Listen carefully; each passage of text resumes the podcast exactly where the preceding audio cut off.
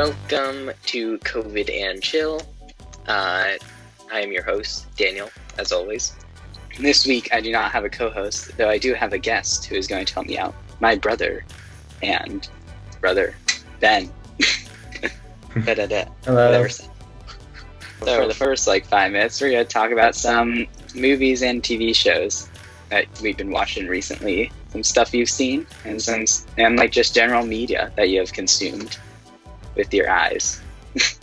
so uh, I guess I um I don't know I saw uh what day what did I see earlier? I saw the first part of the documentary 13th earlier today, which is a documentary about um it's about the mass incarceration of uh, black people in the United States and the very big prison problem we have. So that was um, it was pretty sad. I didn't finish it, but I saw the first half of it, and yeah, that was quite interesting. And I know I have seen other things, but I can't really think of any. ben, have you seen any interesting TV shows or movies? Uh, no, not recently. I haven't seen anything. Uh, but I have seen the documentary 13th before. I saw it in my junior year. What was the most shocking part for you? Uh, so far, I don't know just how many like presidents were just so so like racist in the way they locked up so many people. I was like kind of shocking. I was like, wow. And uh and and I guess like when I think about it, it's true, but I never really like internalized or like super realized how racist the war on drugs was. Like never like I mean I guess it was now that I think about it, but I never like yeah, never really internalized it. But yeah, it's an it's a very interesting documentary. I'll finish it sometime tomorrow, probably, maybe tonight. And yeah, does it just get more shocking? Uh, it does. Yeah, I'm gonna watch it again at some point within the next week. I think. Yeah. Uh, but it's really good. When did you watch it? Uh, junior year. Oh, so you watched it like two years ago. Yeah. Wow, that wow. I, I didn't know it was made two years ago. So that really I'm pretty sure that's the one I watched. It was about imprisonment in the U.S. and how it dis- disproportionately affects people of color. I think that is it. Yeah, I think that's it. Yeah. It's probably at 13. Yeah. Cool. Then uh yeah, and what other shows? I don't know. I watched a show a while ago, but I did watch um a show called I forgot the name. But I mean yeah, I just forgot the name now. But um yeah, I I don't know, I just forgot. But are there any TV shows that it like oh what was that show called? Uh Dear White People? Yeah, I've taken kind of a break from that with everything that's been going on and my injury, which I'll talk about later. I, but yeah, I was watching that for a while. Finished the whole first season, started the second one. What's that about? It's um, about a lot of things. I guess the biggest thing is it's about combating racism within an educational system, which is uh, a college. It takes place in a college. And the title, Dear White People, comes from a podcast produced in the show that's called the same name.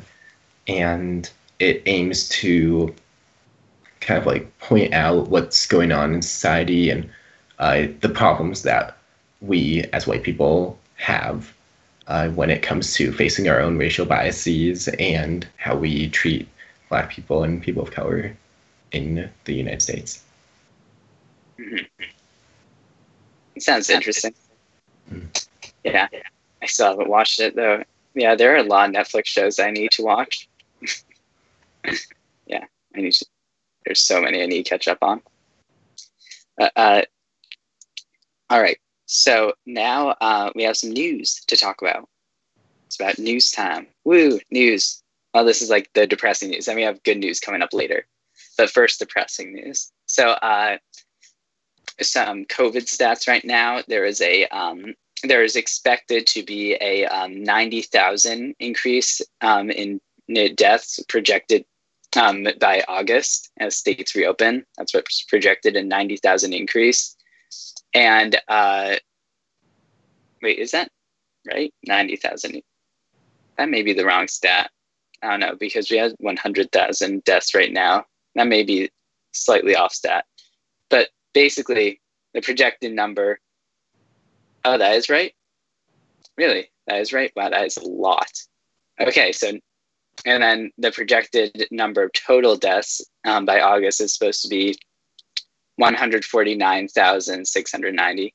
Maybe that would actually make the 90k wrong if the because it's right now it's 110,000 and 90k is plus that would be 20 one would be 200,000. I don't know, whatever. But the point is, there's going to be a lot more. Um, they're supposed to spike again by a lot have the cases in Montana gone up a lot? Uh, yeah, they've gone up a lot recently. We're still the lowest state in number of cases uh, in all 50 states. Uh, mm. so that's good news for us. um, but otherwise, we're going up. For us, we've had around 10 ish new cases per day, which for us is a huge amount. We had like a couple weeks with no cases, but now we're, I think we're seeing like a, a second wave, even though experts say that there's, that the first wave isn't over yet. Um, yeah, I'm not entirely sure. Uh, uh, yeah, I don't know if this is necessarily supposed to be called the second wave, but it does seem like it's like coming up again. I guess. Yeah, I guess when if you look at it like on a big like on a large scale, this is really just a tiny dip. So maybe they're just waiting for like they're went maybe they're judging a second wave by once it goes all the way down and then all the way back up. That's the second wave. Mm-hmm. So that may be it. And then uh, our our one, our only, our president said uh, that if you uh, stop testing, there are no cases. I think Aiden has a clip for this to show us. Yes, because they know we know what we're doing. The stock market's ready to to move. Never went down like a lot of people said. Wow, it's 23, 24,000. It was 29,000. It never went down like people would have assumed because they know what's happening. They know smart people, a lot of smart people. They know what's going to happen. We're going to have an amazing next year, one of our best. But we had the greatest year ever, and then we had to turn it off, artificially induced. We had to turn it off.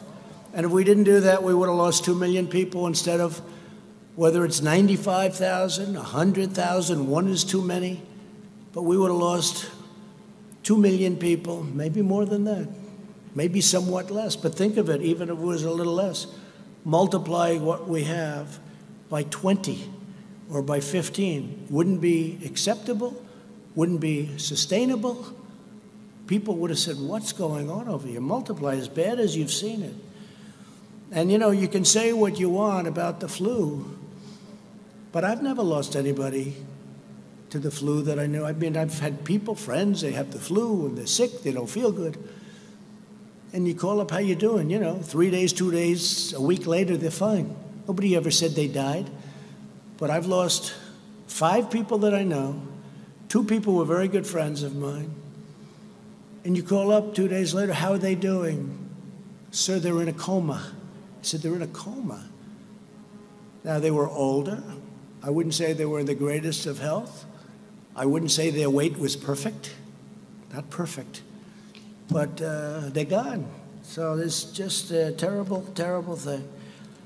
In my administration, we believe in two beautiful rules buy American and hire American. This afternoon, I also have great news on testing. You know, we've been doing testing at a level that nobody's ever done it before. We cannot get any, we cannot get the press to write about it or write fairly about it. And nobody has ever done. We've done double what anyone else. If you add up all of the countries in the world, yeah, we've done more testing than all of the countries in the world added up together. And, Nobody's ever done anything like that. And we have the best test. We have tested two months ago, didn't even exist. Our great companies came up with things, uh, Abbott Laboratories and so many others. They came up with things that Roche, they came up with things that nobody even believes. So we have the best testing in the world.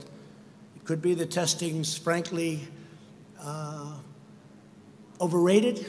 Maybe it is overrated.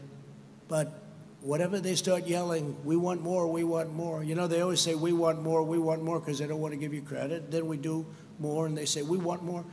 But we have the greatest testing in the world. But what we want is we want to get rid of this thing. That's what we want. We want to get rid of this thing. This afternoon, I also have great news on that testing. America has now conducted its 10 millionth test. That's as of yesterday afternoon. 10 million tests we gave. 10 million. And CVS has just committed to establish up to 1,000 new coronavirus testing sites by the end of this month. And uh, the 10 millionth will go up very, very rapidly. And don't forget, we have more cases than anybody in the world. But why? Because we do more testing. When you test, you have a case. When you test, you find something is wrong with people. If we didn't do any testing, we would have very few cases. So, uh, well, that's an extended clip, but basically, um, yeah. So you got the idea, and the logic is flawed in a lot of that statement, in like every part of that speech. We can start from the start, I guess. Uh, oh, you're muted right now. If you don't know, you're muted right now. But uh, at the start of the, well, first of all, with the economy, he may be a little bit right about that. That didn't go down as much just because people knew it was going to come back again. But then also with the testing, he's just the thing is with he just like totally got the math wrong with testing because the way that they determine the cases is they um, is they take the tests per people and then they multiply it by the population of the country they see how many people in like a thousand or how many people in a million actually have it and then they multiply it to make it for the country. Because obviously they don't test everyone. So that's just wrong. And the more people you test the more cases you have. So yeah did you yeah do you think anything more of it or did i just like dumb no i didn't think much of it yeah i don't also I don't watch Yeah. Trump that much. I just read what he said afterwards as to keep my brain cells. yeah, same.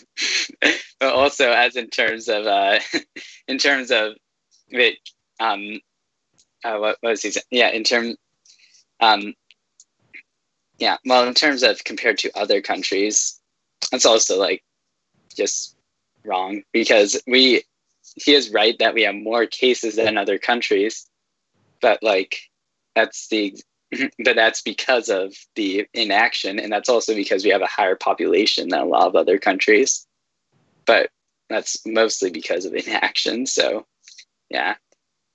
And then actually on that uh, this is coming up i think this is coming up later the um there is a this is topic is probably going to come up later but just in, to say there was a um it signposted in um Tulsa, I believe, before Trump's rally, that was um, like some truck drove up with a screen and it was like the number of people Trump has killed. And it was like a percent. It was like taking, because their experts said that 60% of the cases could have been avoided if we started testing earlier. That's, so that's kind of it. Yeah, that's kind of depressing. and also, uh, Biden had a response to that which I think Aiden is going to play in a second. Yeah, Biden had a response. Donald to that. Trump said, quote, if we stopped testing right now for COVID-19, we'd have very few cases, if any. Stop testing now, we'd have very few cases, if any. It's a statement that's not only absurd, it's absolutely tragic. Yesterday, the head of the White House task force on coronavirus, the vice president, claimed success in the fight because deaths are, quote, down to fewer than 750 a day. 750 fathers and mothers, sisters and brothers, uncles, aunts, husbands, wives, children dying every day. More than 20,000 a month. That's greater than World War II level casualties each month. That's more than five 9 11s each month. And this administration is engaging in self congratulations. Maybe good enough for Donald Trump, but it'll never, ever be acceptable if I'm your president. And uh, yeah, that was his response. So hopefully, um, yeah, well, the most important thing is for to vote, that everyone votes. So everyone who should vote can vote. I everyone who can vote should vote. Not everyone who should vote can vote. Everyone who should who can vote should vote. 100 mm-hmm. percent. Please vote if you can, because yeah, if you don't, then you're part of the problem. In fact, yeah, if if you don't vote, no matter who you support, you're supporting the other side. so, uh, yeah, and then um, the Trump, so the Trump campaign also had an ad taken down for violating. You don't have to watch this clip because right, we're going to time a bit long, but basically, uh, a face uh, symbol was taken down. Uh, ad was taken down from Facebook for using a hate symbol used by the Nazi regime to classify political prisoners in concentration camps, which is a upside down red triangle. Actually, it's a short clip. We'll show it. Yeah, it's an upside down red. Triangle. So here is the clip. Campaign ads for quote violating our policy against organized hate. Now, the problem with the ad in Facebook's view and in the view of many others was the ad contained an inverted, an upside down red triangle.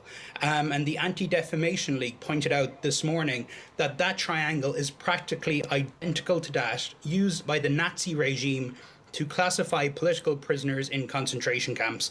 Now, Facebook put out a statement just in the past few minutes saying that they have removed the ads for violating their policies against organized hate. Our policies prohibit using a banned hate group symbol to identify political prisoners without the context that condemns or discusses the symbol. That hate group, Brianna, it's quite surreal. That hate group that, that Facebook is talking about in the context of the Trump campaign is the Nazi Party. So, uh, yeah, it's likely that um, I'm get. It's likely that it was just some stupid like campaign organizer who didn't look into what the symbol means because I don't think anyone would intentionally like post the Nazi symbol, especially when you have the base of Trump, which is kind of yeah. So it's kind of a stupid move, but uh, it's likely that. It, but even still, they should have done research, and it's yeah, pretty stupid. But then also, uh, kind of, yeah, as yeah, this also comes days after the administration uh, tried to um, said to keep up the Confederate flag and uh, it, to keep Confederate flag and statues and and Confederate Navy bases. So overall, this is painting a pretty bad picture with uh, a lot of hate groups, and stuff like that. Do you have any thoughts on it, Ben?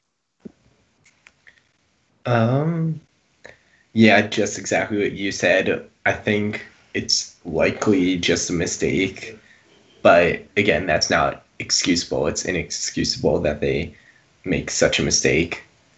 Like a uh. I do think that Trump should be a bit harder on taking down Confederate flags and monuments, but of course he's not gonna do that. Um, but if I were a benevolent dictator of the world, then I would do that. uh, yeah. yeah. We're going to discuss that a little more. But also, um, John Bolton made a book on Trump that was um, basically. Um, so, yeah, John Bolton made a book on Trump that was a book denouncing a lot of things. It's called The Room Where It Happened, which reminds me of Hamilton a lot. and yeah, there you go. Oh, and uh, yeah, and Trump replied about it basically insulting John Bolton as he does anyone who insults him. He like really harshly insulted him and uh, said that it's full of lies and untrue. Which, being fair, it's possibly untrue. Like because it wasn't like fact checked. It is one person writing about this. But in his book, he said stuff like Trump supported Chinese construction of concentration camps, also that Trump uh, asked China to help him get reelected, and um, yeah, and really bad stuff like that. So um, I know. Hopefully, well, it, and also it, I think it's now number one bestseller on Amazon. There's like a ton of pre-orders for it. So yeah, if it's true, then that's pretty sad. If it's not true, then well, yeah, that that would be really crazy if it's not true and he just made it all up. But I I doubt most of it is made up. I I don't know. We'll, we'll see. It'll probably be confirmed in the next couple of like yeah, in the next couple of weeks or months. What do you think about it? About the book, I don't think we can say much about it yet until unfortunately after the Trump presidency, probably because that's when I think a lot of things are going to get revealed. Um, it's true.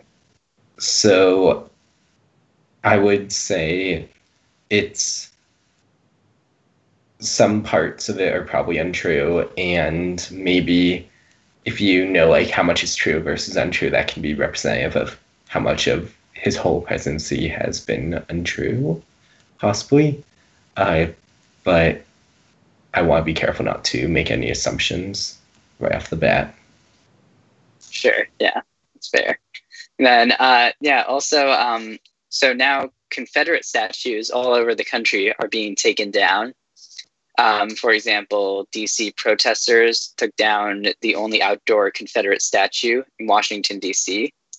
Um, I actually saw it live last night. Um, Dad and I were just watching the news, and it just came on like breaking news. And uh, basically, they took down the statue and poured motor oil on it, then set it on fire. A couple of people lit joints on it, and then um, so yeah.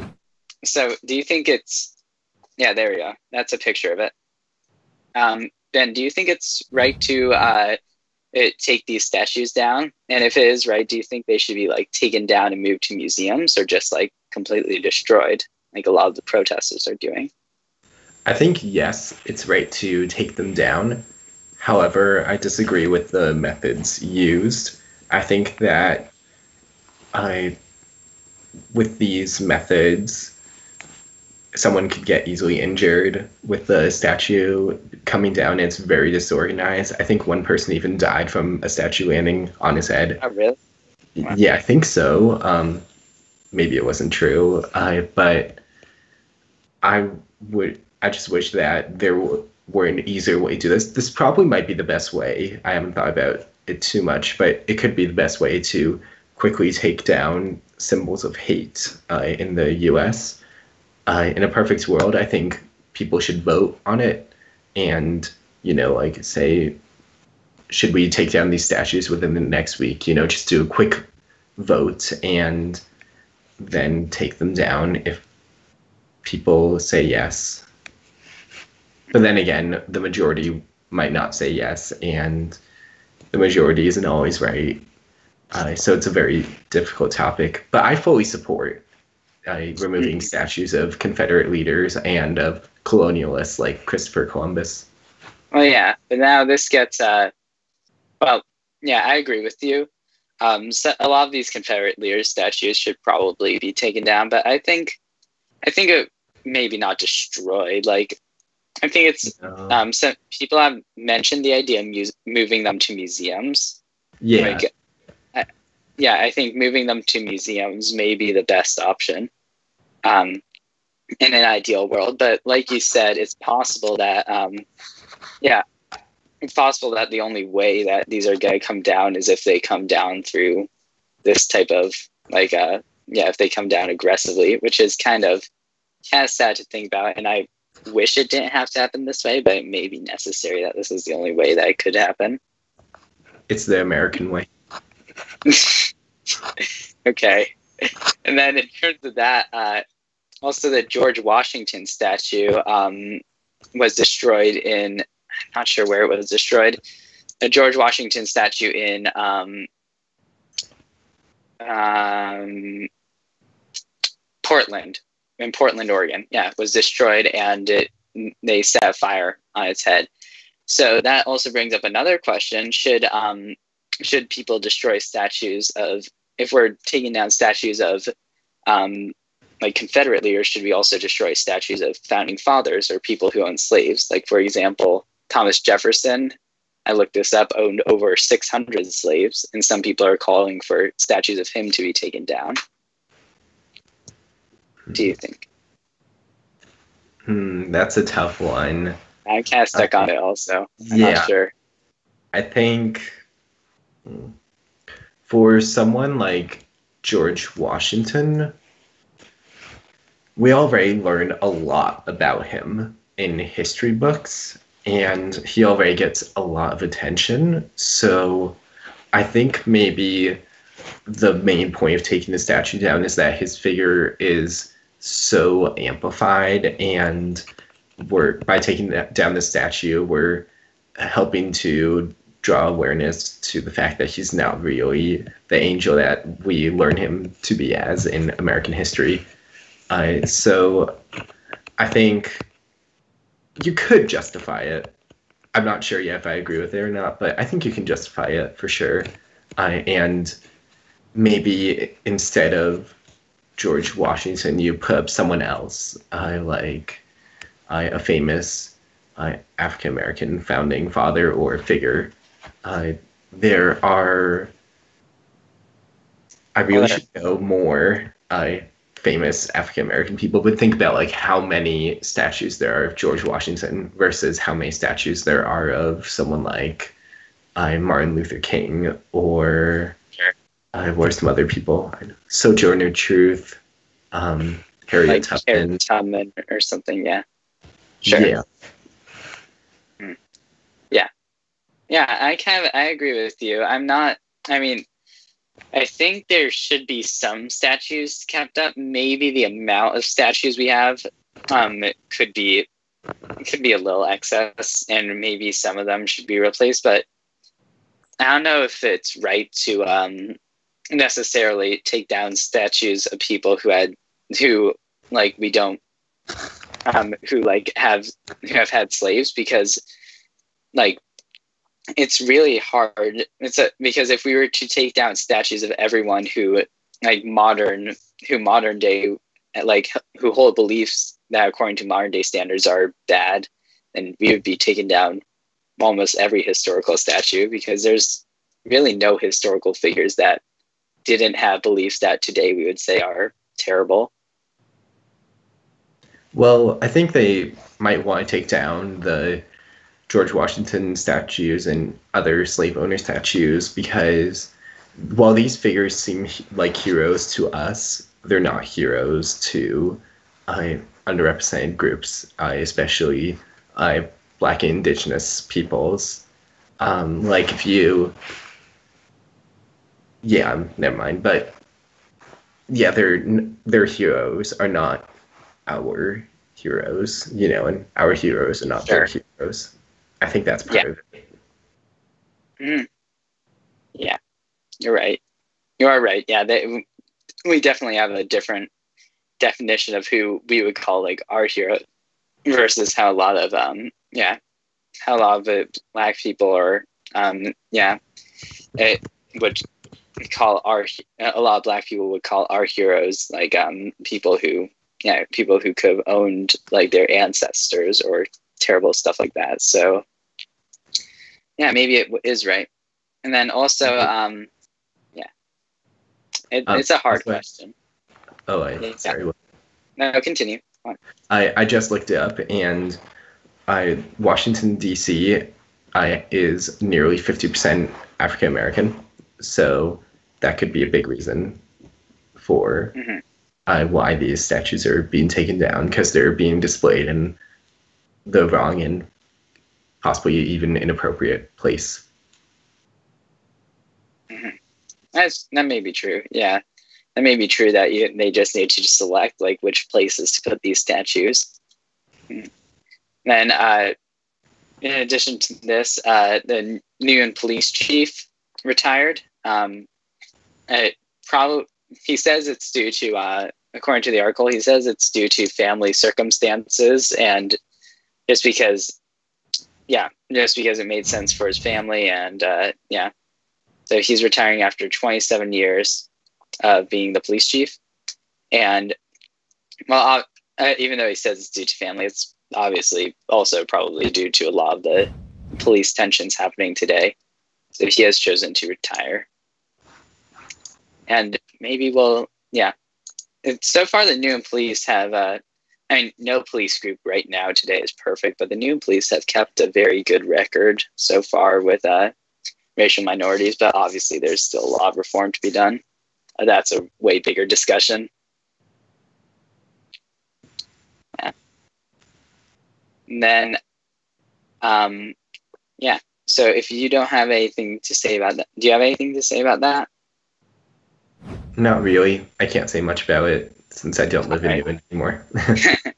Uh, here in Missoula, the police department have been taking uh, everything quite seriously. There hasn't been an increase in funding for the police, which is good, and they've also been supportive of all the protests going on.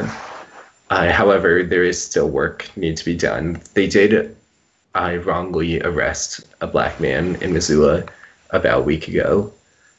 That was like the biggest slip up in like mm-hmm. uh, years that I've heard of. Yeah. All right. Now it is time for good news. Yay. Woo. Good news time. Happy. Okay. So uh, today is the summer solstice, first official day of summer. I mean, bad news for you if you don't like summer. But uh, for most people in the world, that's good news. For some, for the small people, uh, for the small amount of people who don't like summer, I almost said small people. For the small amount of people who don't like summer, because that's bad news. uh, yeah, it's summer. I I'm okay with summer. Summer's fine, but it's brutally hot. And uh, there was a Black Lives Matter march yesterday in Newton that I went to. Um, I don't know if Aiden has a clip. Oh, he does. Hear that. Yeah. Yeah. So there was a um, rally at the field. I think that's Aiden actually flying his drone over it. So that was a rally yeah, there was a rally at the field after the march where they gave a bunch of speeches. Matter. Matter. Black lives matter. Black lives matter. Black lives matter. Black lives matter. Black matter. Black lives matter. Black lives matter. Black lives matter. And yeah, and that's the um that was the actual march. That's I think as we're arriving at the school yeah, that's my video that I took actually. So, yeah, that was the march yesterday. It was quite big. I think over um, there. I watched a Seven News clip on it. I think it was over 200 people attended the march, and uh, yeah, everyone wore masks, and it never really turned violent. It was yeah, it was very peaceful. Were there and, yeah, protesters? No, none that I saw. In fact, actually, we walked in the carriage lane of Comm Ave, and police closed off the lane for us. They uh, they had a police car blocking. They had police cars blocking the um, streets going into it, and we had a police car in front of us and behind us um, to make sure that yeah. And there were no counter protesters that I saw. It's possible there were some places, but in gen, I didn't see any. And then uh, even in the carriage lane, there are some very expensive houses, and uh, yeah, a lot of people actually got out of their houses and cheered us on. Or you know, a lot of cars when they drove by, they like whooped or like honked or stuff to cheer us on.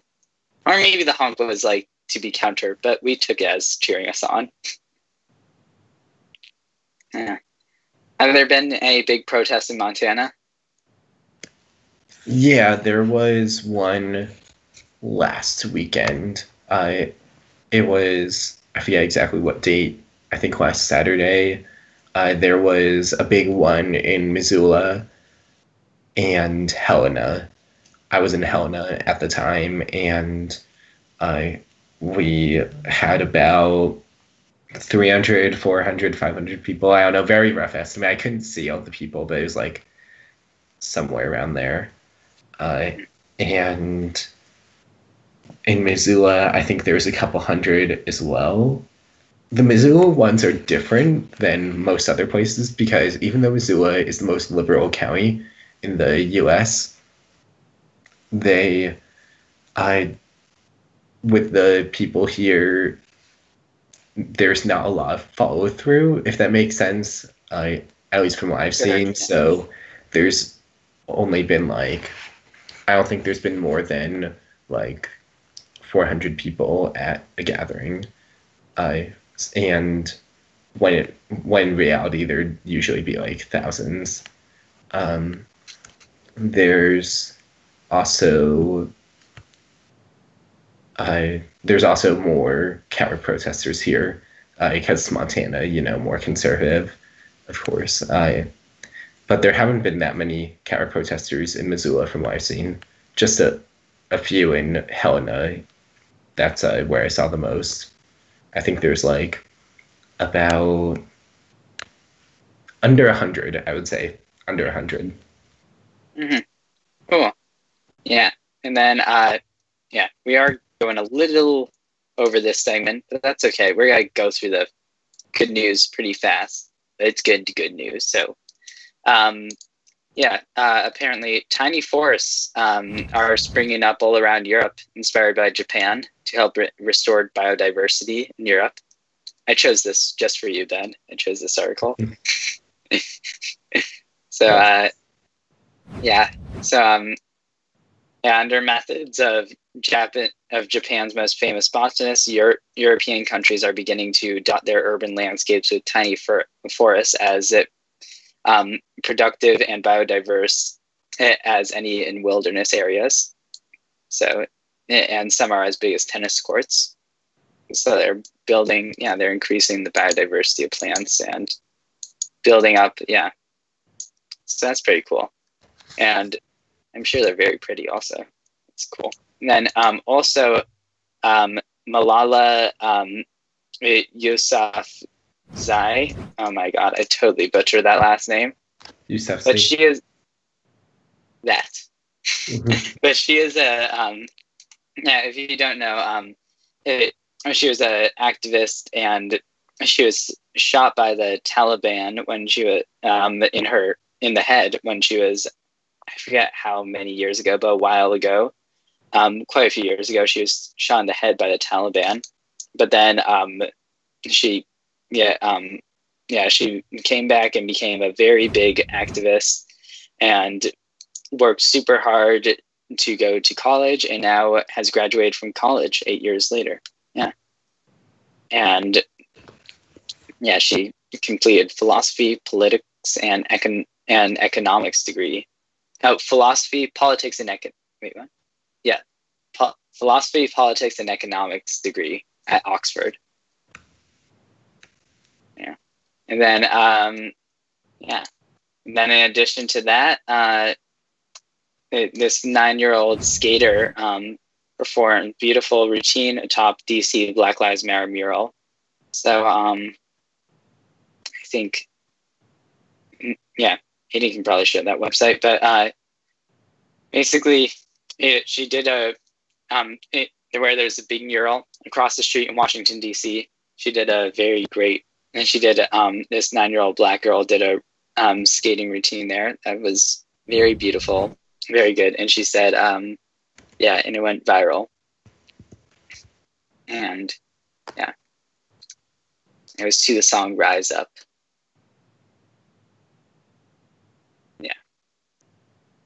And then, uh, all right, so that is the good news. Is there any good news happening in your life, Ben? I, in my life, not really at the moment. I've got house guests, and I always like having company over. Um, mhm, So I guess that's the best news that's happened. mhm. Cool. Yeah. And then, um, Okay, so now this is the interview part. So I'm going to ask you some questions. Okay, sounds good. So you're in Montana. So um, yeah, you're going to University of Montana right now. Unless you're not, that would be really weird if I thought you were and you're not. But uh, so um, what, are you majoring in and minoring in? Like, what have you liked? Yeah, um, I'm doing several things at UM. I'm majoring in ecology and organismal biology, and I'm minoring in Spanish and climate change studies. I'm also part of a program called the Global Leadership Initiative, which aims to get UM more connected with the world uh, and also eventually study abroad. And I'm also part of the Honors College. So I do a lot. nice. Very, Very cool. Easy. Then, uh, is Montana definitely reopening in fall? Yeah, we're definitely having in person classes in the fall. To what extent, mm-hmm. I'm not sure yet. Uh huh. Do you know if there's going to be like, um, if they're going to force face masks or like have mandatory face masks? I'm pretty sure they will. Uh, they're going to have pretty strict guidelines. I know that, but it's going to be in person classes. Mm-hmm. It's going to be very different. Kind of the same thing here, but we're not sure about in person classes. We'll, we'll find out. But if they do happen, it's um, we're not sure if is going to be um, it, it, well, if they do happen, it's mo- almost definitely going to be you're going to have to wear masks. We may also do staggered grades. I don't know. It's going to be a little more here because we have the second or third most coronavirus cases. I think third most. So, yeah, so ours is yeah we're gonna have a difficult reopening hopefully hopefully we uh, are able to open up in the fall. And then uh, let's see. Oh i was gonna ask you this. Well i know the answer but the audience doesn't know the answer. Why have you submitted yourself to the horrors of the vegetarian and vegan diet? Uh, i think it's way better for the planet than a traditional meat and vegetable diet. Humans actually eat way more meat than they should for their health. Like it's in excess uh, on average. And since becoming vegetarian, I think I've become healthier and uh, stronger. But that, I think that like getting all the nutrients and vitamins you need and uh, all that is not like a legit reason to become vegetarian because you can easily do that on a meat based diet. Yeah. I'm just gonna say plant based diet to mean like vegetarian and vegan. Uh, but for plant based diet, it's much better for the planet. That's what, the main reason I'm doing it. Uh, you can watch the documentary Cowspiracy. It's super fact checked, very accurate. Uh, but that documentary ultimately made me vegetarian and it talks about the environmental impact of meat and to have a plant-based diet it's just so much more sustainable and that's what i love about it it's also delicious i love eating plants you know like uh, you mean today yeah just today i made a vegetable soup yeah you made me uh, watch the documentary. I did. and yeah, I remember like one or two years ago, you made me watch it. Oh, okay. It almost turned me vegetarian. Not quite, almost. Yeah, well, but I do recognize. Yeah, I, I do recognize that. Yeah, I know that meat. Um, it has a lot of. Um, it, I, I do know that meat has a, a lot of bad implications for the environment. But uh, I don't know. For me, um, for me, I, I think I do en- I do enjoy eating meat, and I think there are bigger things that like the government can do to help the environment that would like uh, drastically um, improve things more than me just stop uh, more than like me stopping um, eating meat. No, I have I don't eat meat like in excess too much. I've had vegetarian meals. Like sometimes I'll have like sometimes like I'll have a vegetarian meal in a day just because I look in the fridge and there's not much meat that's made. So I just heat up some vegetables and rice. So I've had vegetarian meals before. Mhm. I wouldn't say you're really trying there. No, I'm not trying. You're right. I'm not really trying. well, actually, aside from taking less flights per year, which is really hard to avoid, being vegetarian is the greatest thing you can do to reduce your carbon emissions. Mhm. Uh, Uh, and also because of supply and demand models that our capitalist system loves, the less meat you eat, the more it actually shows in government funding, and you'll actually be reducing carbon emissions for a lot of people if everyone uh, follows through with the diet. It's like voting with your fork, basically. yeah. Mhm. I, I get the idea. Yeah. Uh, mm, I do get it, though. I understand it. When was the last time you had meat? Uh, on purpose or by accident? And I don't know, both. When was the last time? Yeah, just Uh, by accident, I think I had meat like six months ago. I I had a mac and cheese salad and it had chicken in it. Didn't realize it and tasted like metal in my mouth. uh, and then I last had meat on purpose like one and a half to two years ago, Mhm. somewhere around there. I'm also trying to transition into veganism, so soon I'm going to get rid of all animal products. Though I'm thinking in the end I'm going to be vegan at home, but vegetarian when I go out somewhere else. Uh-huh, Cool. And then, uh, so then you also do poetry, right? I do. You write poetry. Yes. What's your, um, I don't know, what's your favorite poet? Who's your favorite poet? Oh, gosh. Wait, my favorite poet or my favorite poem? Your favorite poet? My favorite poet is Jericho Brown. Uh, he writes these amazing poems that make you really think about uh, just like life in general. And he is a black queer poet, so I can relate to the queer themes and the black part. It's more of an education for me, which I really like. Uh, his poetry makes me think. He actually wrote one recently for the New York Times, uh, which was really good. It's about, uh, gosh, I forget what it's about. I think it's about being like grateful for essential workers in this time. It's clearly about way more than that, but that's like the main first thing you see from it. I think. Uh-huh. What poems have, uh, what kind of poems have you written? Like, what are your, your poems about usually? Uh, everything. Climate change, love, getting the most out of life. I I even wrote a poem about a car accident. So there's a lot I write about. They Um, haven't been in a car accident. I didn't the car didn't get damaged and I didn't get hurt either, but it would qualify as a car accident. I didn't know that.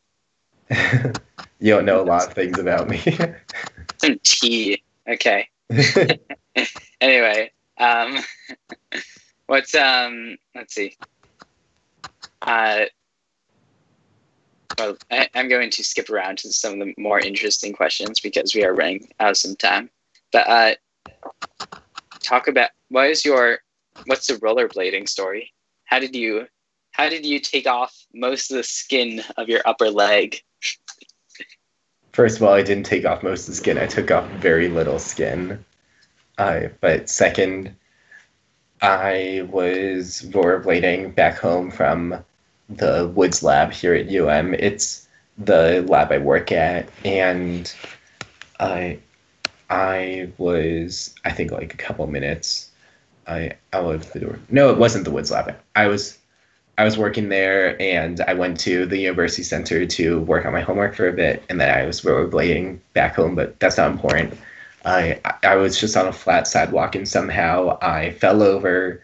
My rollerblades came out from underneath me like in the cartoons and I smacked on my butt. So I got big bruise and ended up going to the ER. And they just said apply some pressure. I drink water, have some ibuprofen, put on some ice, and you'll be good. And right now it's day three of my treatment, and I'm walking again with one crutch. Was it? Oh, was it just a bruise, or was it like did skin come off?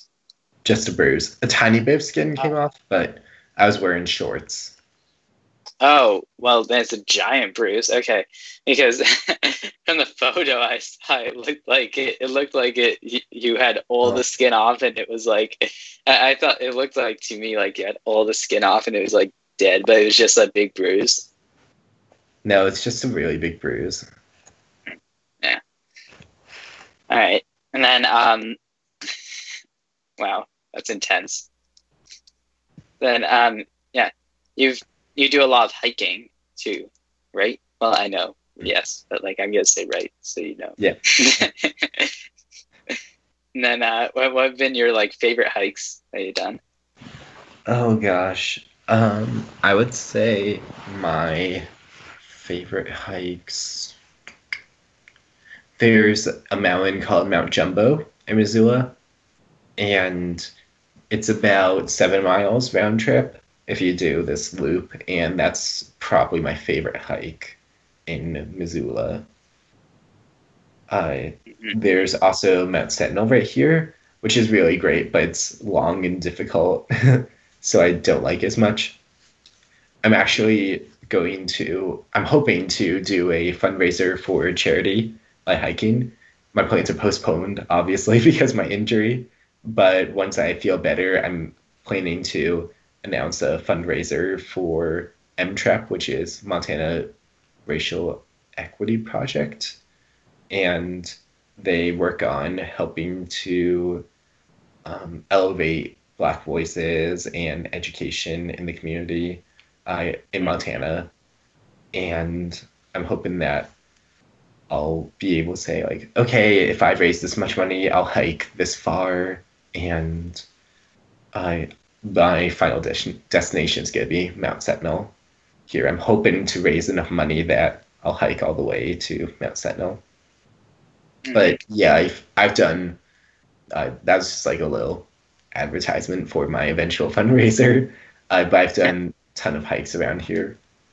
I, if you Google like Missoula, you can find just so many different hikes. I would say University Peak is also one of my favorite hikes. It's probably the longest and most difficult one that I've done, but it's really fun because it's I got this amazing view at the top and you feel super accomplished when you finish the whole hike. Yeah. All right. Well, yeah. So we're almost at the end of the time, but um, real quick, I'm gonna ask a couple more questions. So, um, because I heard your roommate talking about this, this now uh, inspired me for a question. Um, what would be your rapper name if you were a rapper? Uh, first of all, that wasn't my roommate. That's my friend. I Uh, not your roommate, your friend. also I have no idea. Uh, probably something about hiking and maybe vegetables.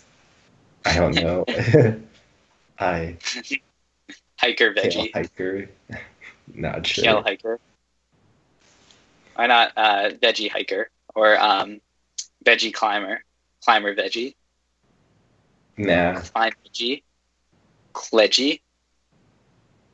no, I don't like. And then uh, a question that we ask every episode, which is for you to interpret. How much sand is enough sand? How much sand is enough sand? Yes. How much sand is enough sand? I don't like sand. I but okay, I'm gonna interpret this in a very weird way just because I I recently saw this question online. It's like how much sand can you stuff in your mouth? So I'm gonna answer that. I would say about three fistfuls is enough sand to stuff in my mouth. All right. We've got a lot of different answers to that. We've gotten, uh, and my favorite one we've gotten is Winston Churchill. Hmm. Just Winston Churchill is enough Does he have anything to do with sand? Nope. I mean, I guess he did do the um, what's it called? Thing Oh, they he did the- D-Day raid. yeah, Yeah, D-Day. Yeah. Yeah, D-Day. I guess he was in charge of organizing D-Day, which was the beaches. So, which was on beach on the beach. So, yeah, that was D Day amount of sand, sure. All right. Well, um, yeah. So that is our episode. Um, so, do you have anything? Do you have any final words to say to the audience? Uh, stay safe, brush your teeth, and eat more veggies.